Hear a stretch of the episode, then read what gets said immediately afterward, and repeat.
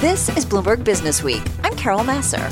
And I'm Jason Kelly. We're right here every day bringing you the latest news from the worlds of business and finance. Plus technology, politics, economics, all harnessing the power of Business Week reporters and editors. And of course, Carol, that's part of a team of 2,700 journalists and analysts in more than 120 countries. And Jason, you can download Bloomberg Business Week on iTunes, SoundCloud, or Bloomberg.com. You can also listen to our radio show at 2 p.m. Eastern on Bloomberg Radio every weekday. Or watch us on YouTube by searching Bloomberg Global News.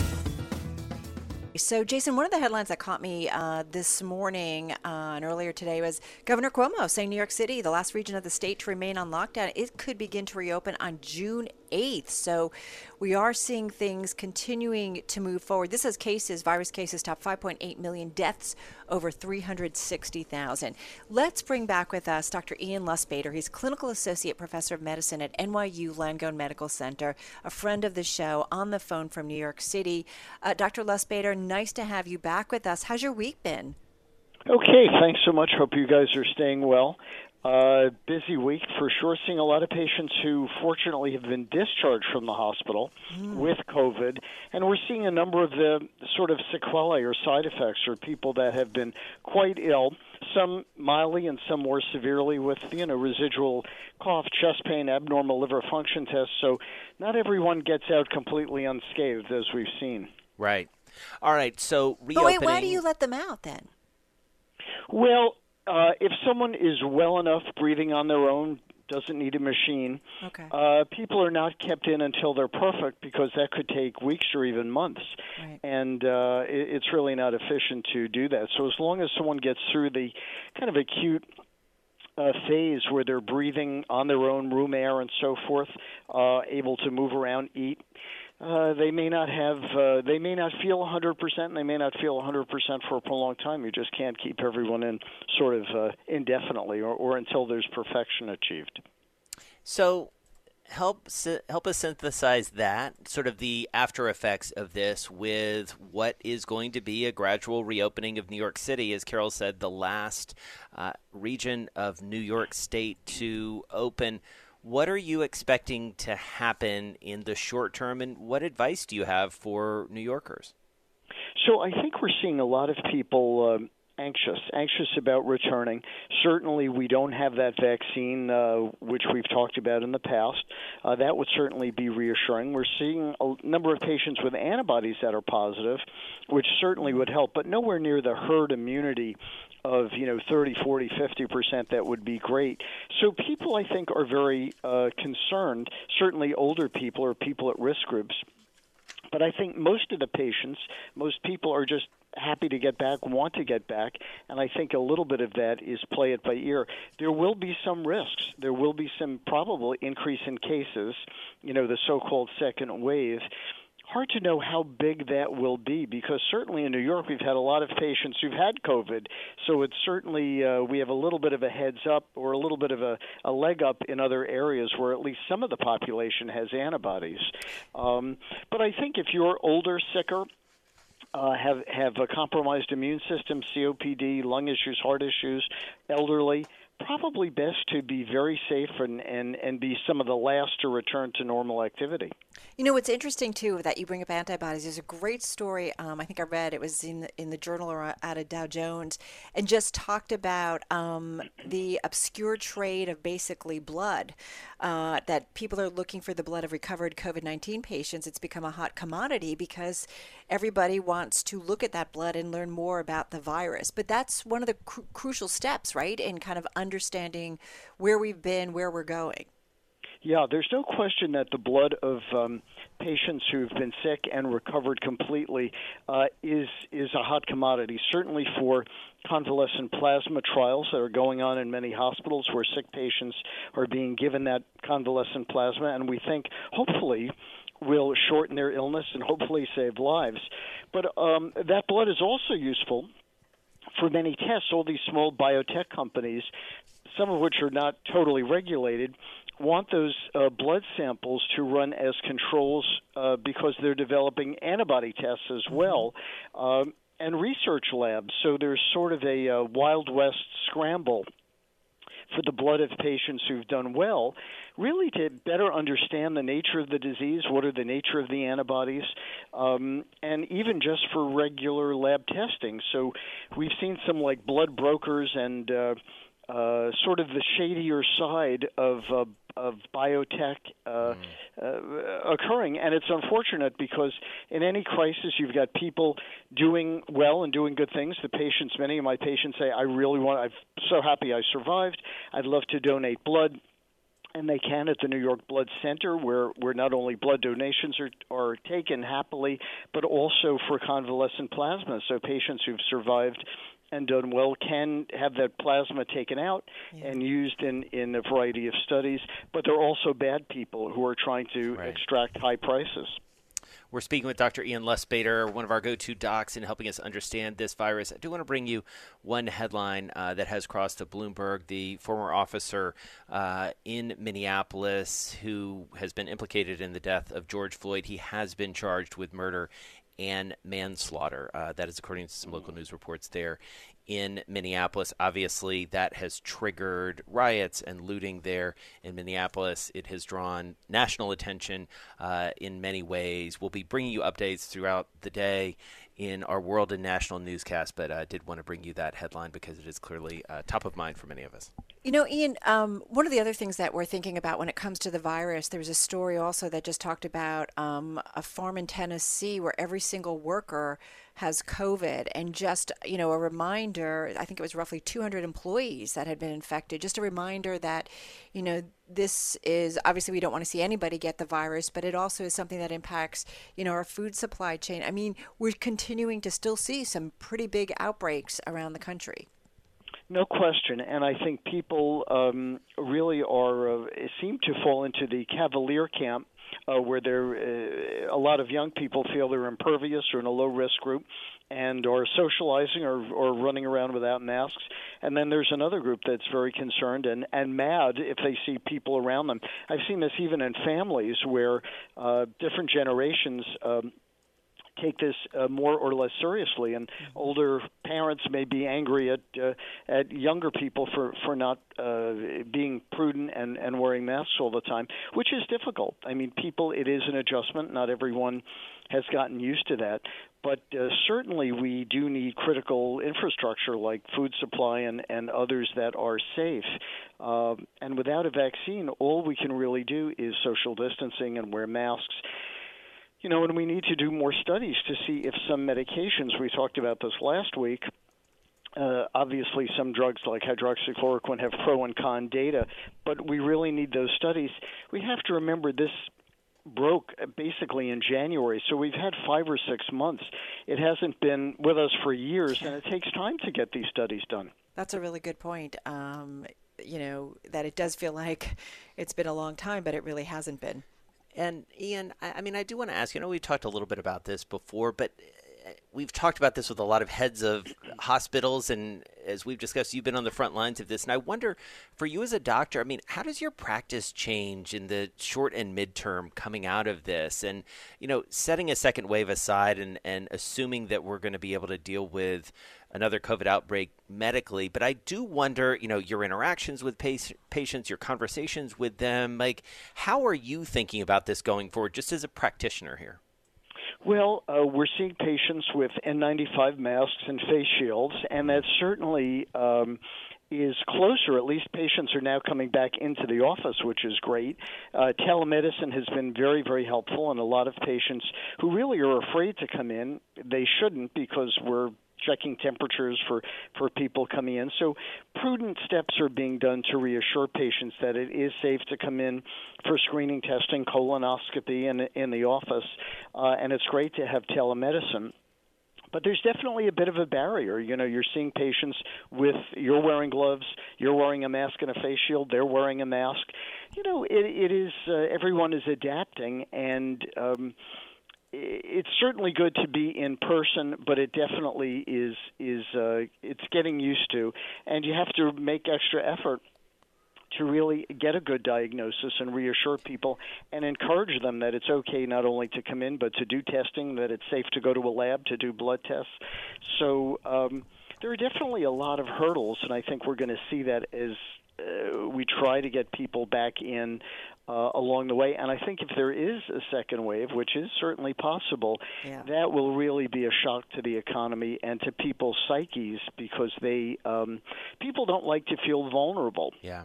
Yeah, I have to say, I've been, uh, I had to go out for a routine test, and I was very impressed with the procedures, and they really thought about the patients coming in and were very careful. I was in another situation, in a doctor's office, where I felt like it's a little crowded. Uh, yeah. So uh, it was a little odd. Um, I just want to ask you quickly um, you've got Florida, their COVID 19 cases up 2.3% versus a previous seven day average of 1.3%. Is it just because more people are being tested, or is this possibly early indications of a second wave in your view? View? You know, I think it's a combination. I think we're getting a lot more tests and hopefully reliable tests. We talked about those blood brokers. I would stick with national labs that are doing those tests, the antibody tests and the swabs, much more reliable. But I think we probably, especially in Florida, now that uh, once you start getting cases, there there tends to be that curve and I don't think a lot of states have peaked yet. New York has peaked, and we know is coming down, and that's why we're returning. But I think many other states, and I think Florida too, may not have seen the peak yet. And uh, this may not be a second wave. This may just be the first wave that is continuing to ripple through in a state that is more spread out than New York. In in New York City, you have a lot of exposure in a very dense area. In Florida, I'm just wondering if this may not be just the natural progression. Right. and You mentioned New York COVID 19 cases up uh, four tenths of a percent. That's in line with the seven day average, which has been up four tenths of a percent. So yeah, there's the the differences. Um, Ian, thank you so much. Really appreciate, um, as always, your insight um, and love that we get to check in with you every week. Dr. Ian Lustbader, have a good weekend. Clinical Associate Professor of Medicine at NYU Langone Medical Center.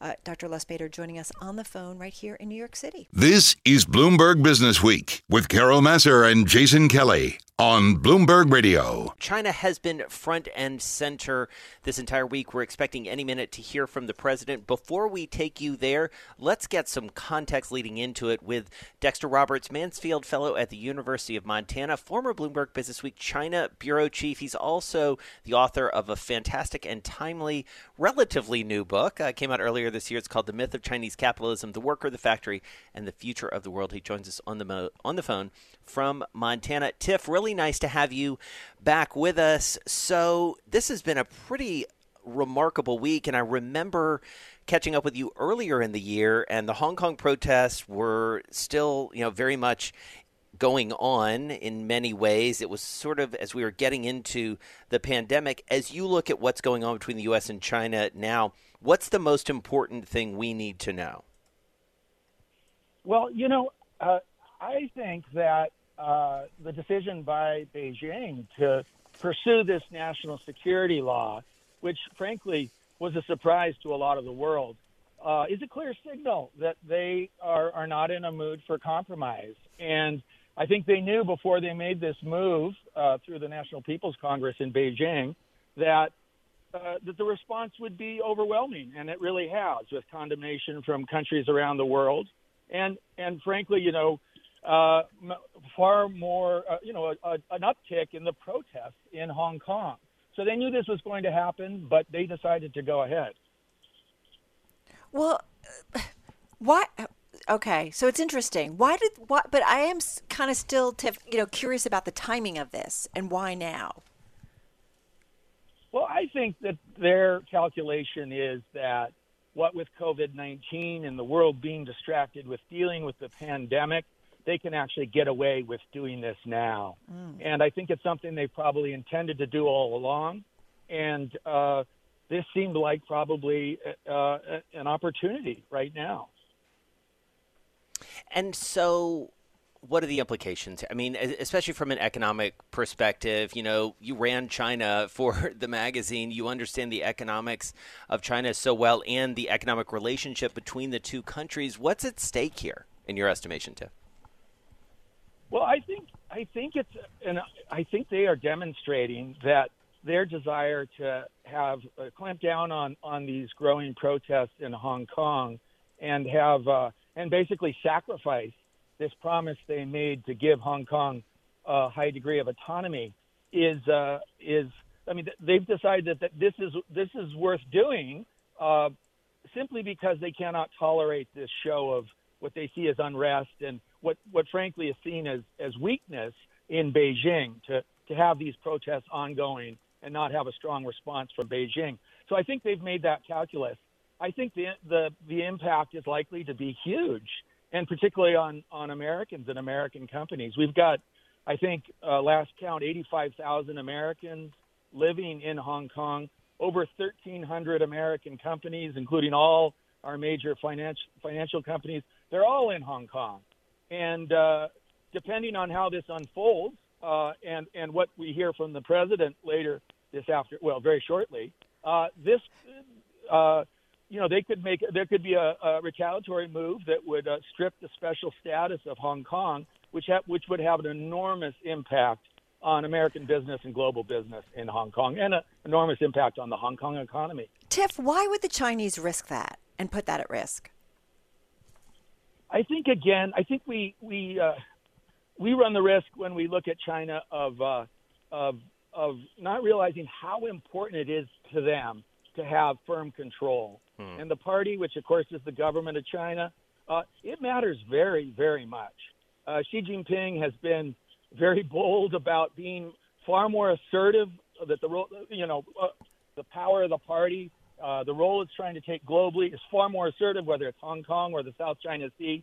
And I think they've, you know, politics in control. This is, you know, this is this is a demonstration of sort of the old ways that have sort of resurfaced under Xi, where economics comes second.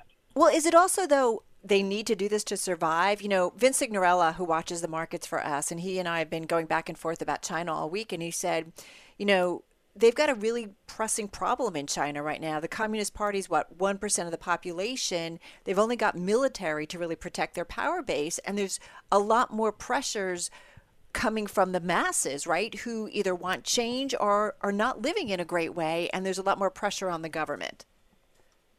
Yeah, I think you're absolutely right, Carol, what you've been discussing there. Uh, I think that I think they are aware that they're going to be facing uh, a very uh, difficult economic environment later this year. We've already seen huge layoffs of uh, of uh, employees in China. They're readying for a, a shock to their export sector uh, with the downturn in the rest of the world.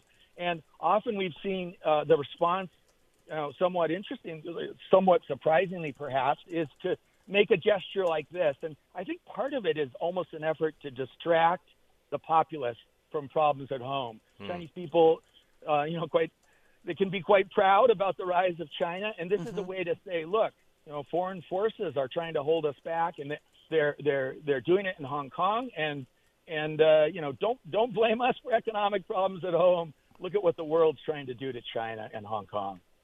Well, and it's interesting, Tiff, you know, as we think about from our perspective in, in the world, in the Western world specifically, and what Hong Kong means, I, I, think it's hard to overstate the importance that that has. And I think we've talked about this with you before, that it has in the global financial markets. I, I've been coming back to this time and time again across this week that it is just, it holds a remarkably important place, literally, and I think figuratively in, in some ways in, in being such a key part of the, the global financial system. Again, as someone who's seen that up close and personal, uh, what's at stake for, to be a little parochial about it, what's at stake for Wall Street here? Well, as I said earlier, I mean, we have uh, over 1,300 of our top companies operating in Hong Kong. We have all of our major financial companies. Yeah.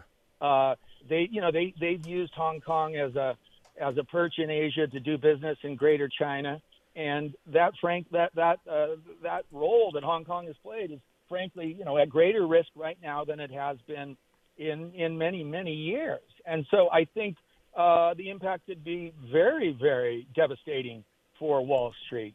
Um, and I, you know, frankly, I'm, I'm I'm not very optimistic. Looking at, I don't think that they've left the U.S. with a lot of choice. I mean, we have this thing called the Hong Kong uh, Human Rights and Democracy Act that Trump signed in November, and it states very clearly that the State Department uh, does an annual review, and they have to uh, they have to show that uh, China is still giving Hong Kong a high degree of autonomy, or uh, we we have to alter the relationship that we have with them and take away the special privileges that Hong Kong has on tariffs and so on. And uh, you know, quite frankly, the national security law shows that uh, China is no, no longer uh, guaranteeing that Hong Kong has this high degree of autonomy.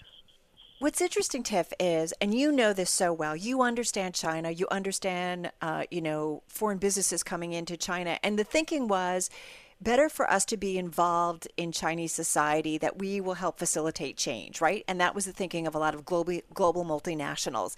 And yet, it hasn't necessarily played out that way, or has it? I think I think we were overly optimistic, and uh, that was, of course, the rationale for uh, giving China most favored nation on permanent normal status uh, back when, under the Clinton administration, and then China entering the World Trade Organization in 2001. And it really hasn't really it hasn't turned out that way. I think I think it's fair to say that. Um, I mean, I remember I, I was in Hong, I was in Beijing in '97 when Hong Kong was returned to the main uh, returned to the mainland. I remember writing a piece, and this was quite common, saying uh, Hong Kong will change China the the, the free ideas, the right. free economy there will change China. And I was wrong, and uh, and a lot of other people were wrong as well. China is intent on changing Hong Kong, and uh, they don't seem very concerned about what the rest of the world thinks. Do they have to be concerned, or can they do their own thing? I mean, they're so massive, and I just do wonder what their role is in in the world at large going forward. What does it need to be, or does it not? You know, can they just kind of do their own thing? Well, I think they are overestimating their ability to, to, to do, go it alone. But it is worth noting that when Hong Kong was returned to the mainland, it, it, it was its GDP was about one fifth of the total mainland economy, and now it's about three percent.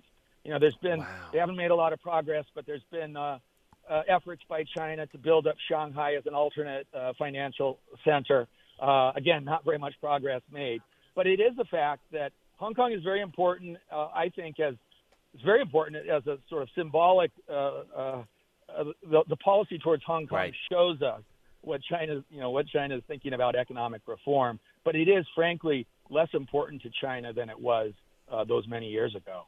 All right, Dexter Tiff Roberts, thank you so much. Mansfield Fellow at the University of Montana, former Bloomberg Business Week China Bureau Chief, author of The Myth of Chinese Capitalism, The Worker, the Factory, and the Future of the World. You're listening to Bloomberg Business Week with Carol Massar and Jason Kelly on Bloomberg Radio. All right, you are listening to Bloomberg Business Week. We're going to keep a close eye on the markets for the last hour of trading here. We did see, as you just heard from Charlie, stocks go down and then go up. So we're going to try and make sense of what the market heard and how they interpreted what the president said.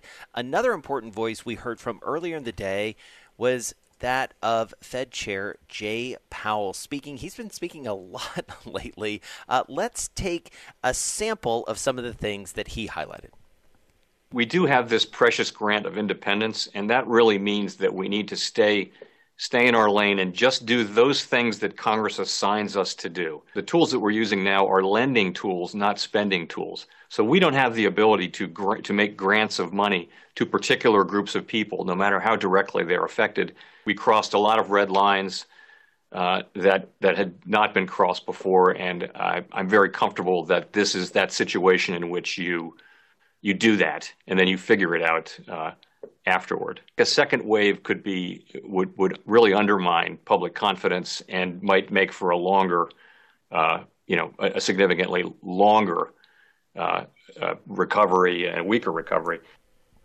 All right, and that was Fed Chair Jay Powell speaking earlier with uh, Alan Blinder, of course, formerly uh, of the Fed as well. They were doing a Princeton event virtually. Did you hear what he said? He used your line.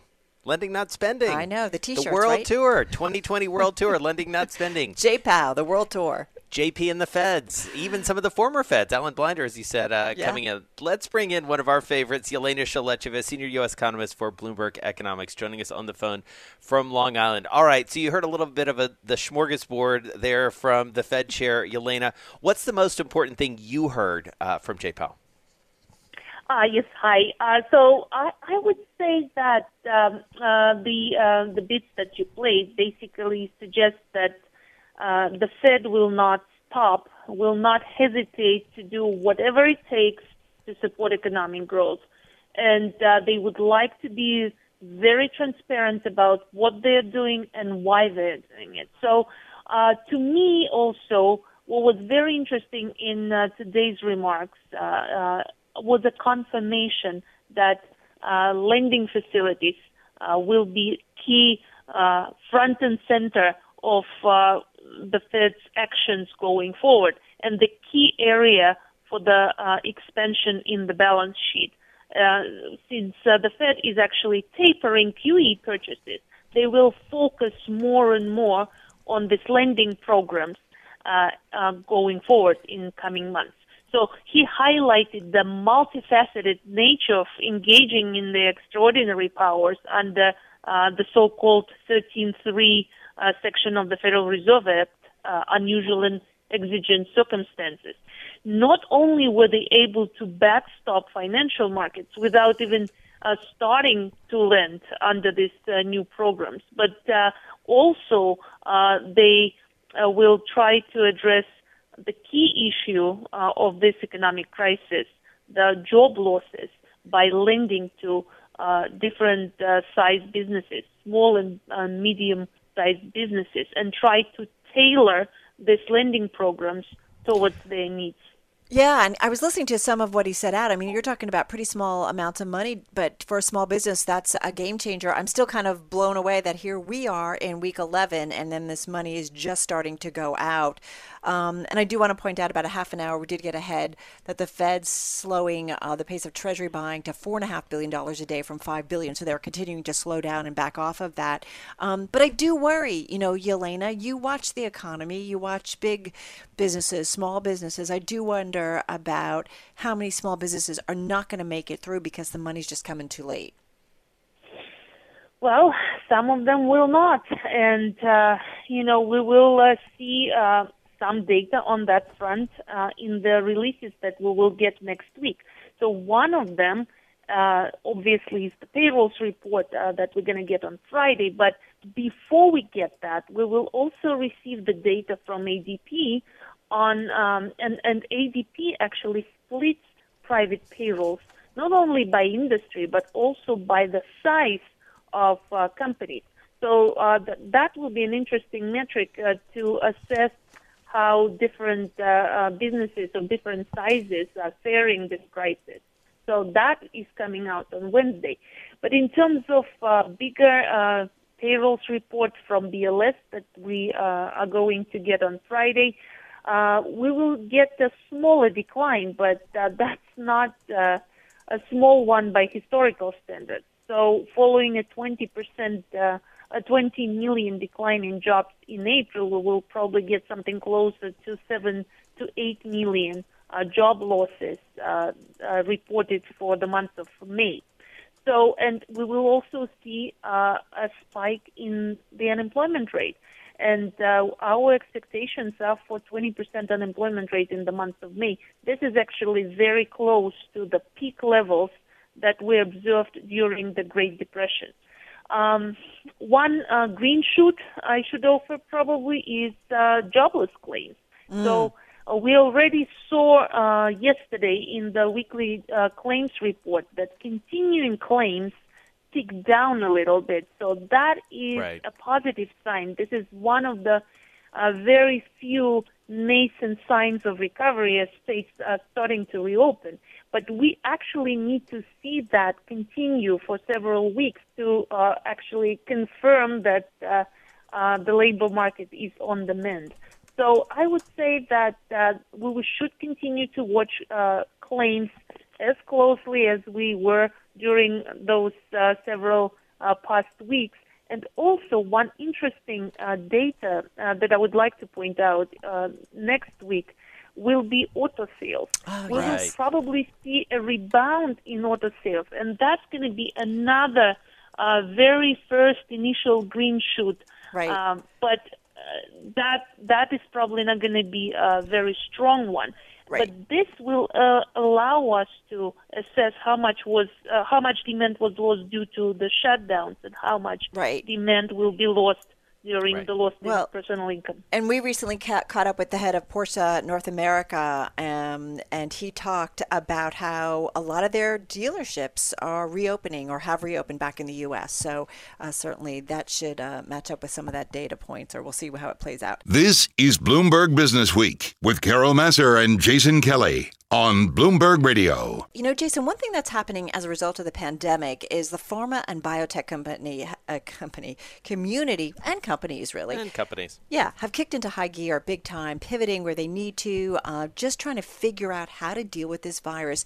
This story is so cool and it feeds into i love genetics uh, and this story in business week is about a biotech startup that really aims to make use of humanity's genetic outliers it's called rare dna um, to really help deal with a lot of issues that are out there, but also COVID uh, rela- uh, related ones. Bloomberg Business Week feature writer and New York Times bestselling author Ashlee Vance. He wrote this story on Variant Bio. We'll find out about that company in just a moment. Ashlee, by the way, host of Hello World. He joins us on the phone from Palo Alto. Also, here is Bloomberg Business Week editor Joel Weber.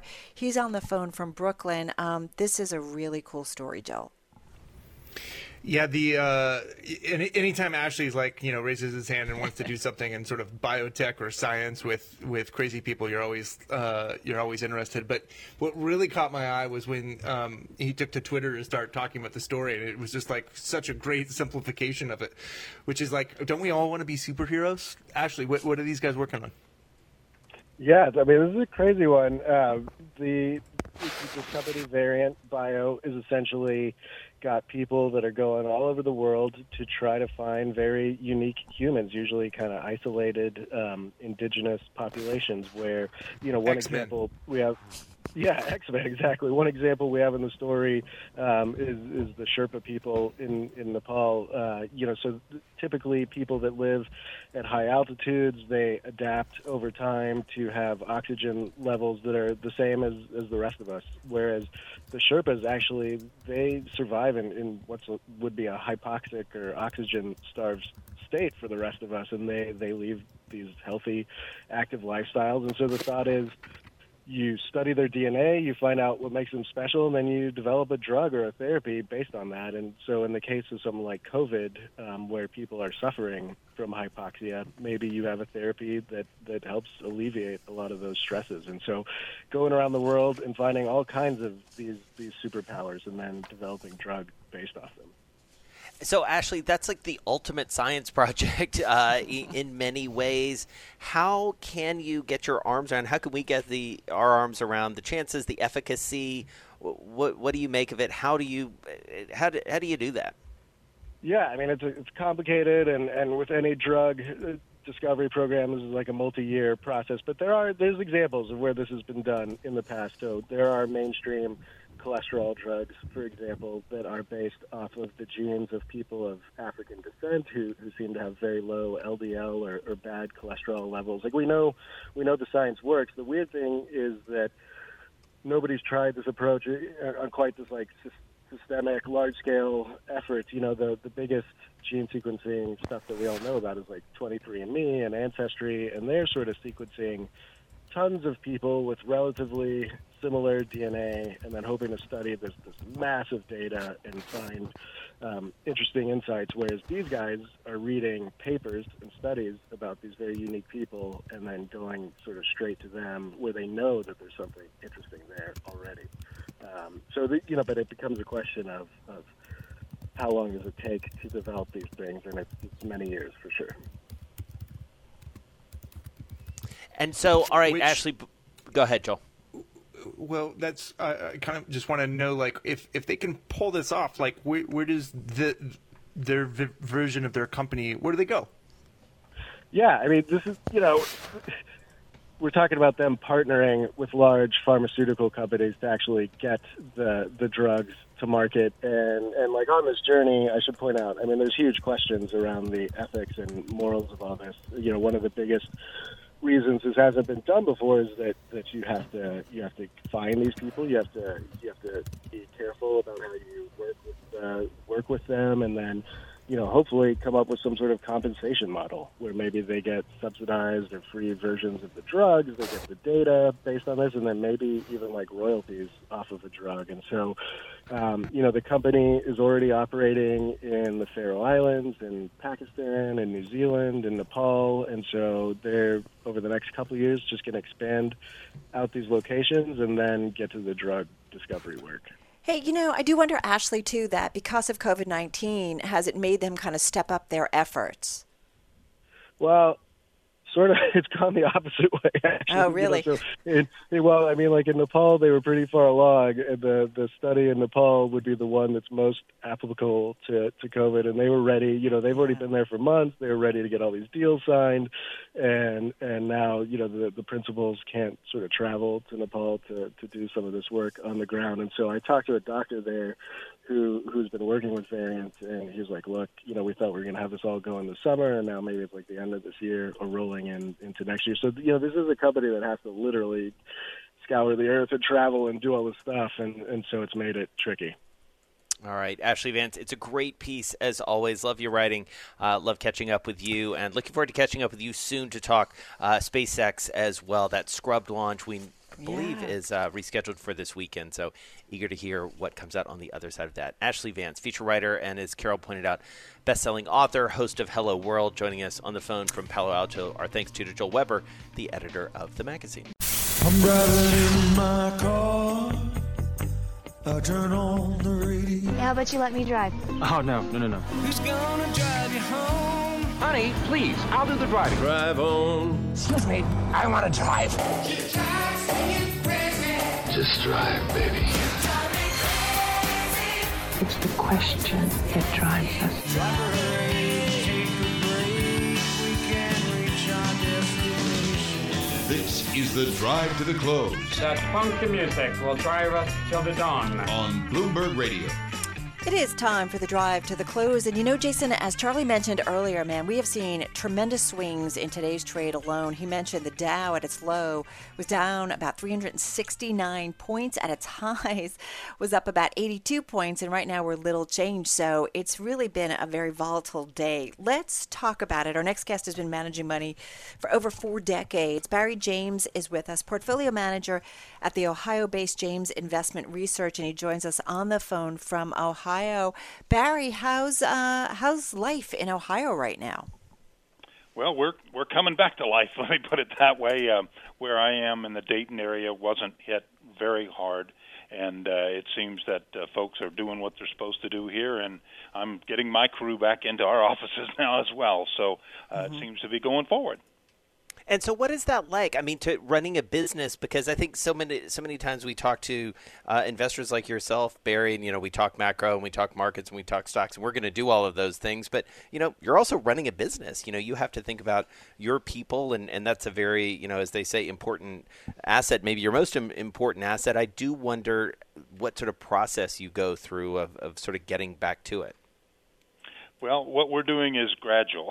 uh, most of the folks can work at home and have been working at home, and so what we've got is over the next month, uh, we'll be uh, staggering people in, and then going to more of a you know a, a full complement here in the office. But a lot of folks can work from home, and uh, if anybody's uncomfortable, they Right. don't come in.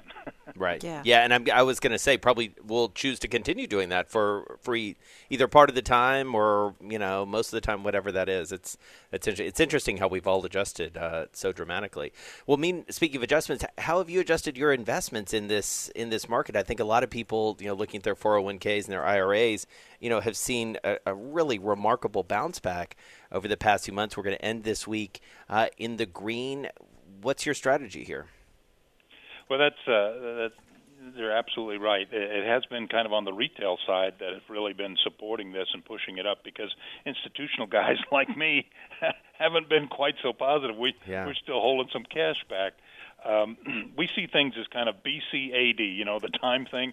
BC is before coronavirus, and AD is after the disease. And so, uh, as we look at this uh, right now, it's kind of like a character in the Truman Show. You know, everything's happy and good, and yet behind things are a little ominous. And I don't think that's quite realized yet, just how bad earnings are going to be. You know, some as, as you know, um, expectations are down 42 percent for the, you know, the for this quarter. Yeah. Um, and and the consumers aren't spending. They've just, you know, I still have the same money in my wallet just about from about a month and a half ago. So that's not good for the economy. So those things I think will start to seep into people's uh, mindsets, uh, and uh, this rally may wind up taking a little bit of a breather. And so that's what we're looking for um, is that breather, and then uh, possibly do some buying then, because uh, there is some some built up demand I think that will be coming out over the uh, next couple quarters. You know, it's so funny. Just as you said that, we were thinking, uh, and our producer Paul Brennan thinking the same thing uh, when we talked with Jen Rosenthal of Tribeca. You know, talking about productions and filming and content, but that whole idea of AC and BC. You know, before Corona and after Corona, like our world will be split in those ways. Um, and I do feel like Barry, because we are seeing more reopening, New York City uh, you know, being much more formal and specific about, you know, looking now with a, you know, putting out a date uh, about the possibility of opening up, you know, with phase one. So you do feel like things are getting back to quote unquote normal. So tell me about how you look at the market. Have we bottomed out? Do we stay here? Do we start to climb as new data points start to maybe hopefully reflect the other side, AC, after Corona? Well, a lot of people are have a fear of missing out. I think that's what's uh, driving the market now because any news is good news, whether it's slapping China on the hand or you know you know troubles in the mid you know the middle part of our country. Uh, the market just seems to ignore it. So there is there is definitely that upward pull for the moment. Um, but uh, as we look at it, there's uh, you know valuations are actually right back to where they were before this decline and in some cases even higher than they've been like all the way back to 2000. Uh, so you've got that. You've got the the poor earnings uh, scenario that we have unfolding, and I, I view this more as as a broken leg. Uh, had one after parachuting accident uh, in my youth, and it takes a while to repair. And I think that's what's happened. The the, the economy's had a, a you know a break, and uh, it's going to take a little while for this to come back. Uh, talk to us a little bit about Costco. We, we, heard their earnings. It is obviously a popular brand. Uh, I live in the New York suburbs, and we got a couple within a few miles uh, of us. And certainly at the beginning of the pandemic, there were literal, you know, lines and lines of, of cars and, and folks lining up to get in. But how has that name? Uh, how how has it performed for you, and, and what do you think about it going forward? Well, it, it's done done well for us uh, in this environment, and it's uh, you know it's a very uh, solid company. It's kind of you know best in class in terms of, of the retailer. Um, it's had some extra costs. I think that came out today in the in the news um, with the whole coronavirus things in terms of uh, you know sanitation and wages and the like.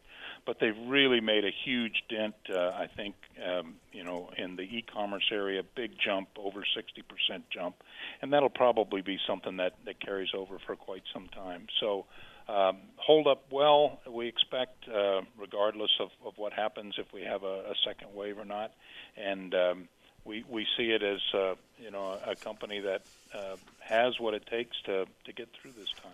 Hey, just got about 20, 30 seconds here. Verizon's another one. We've talked several times with Hans Vestberg, uh, the CEO of the company. What is it, just quickly, Barry, that you like about Verizon?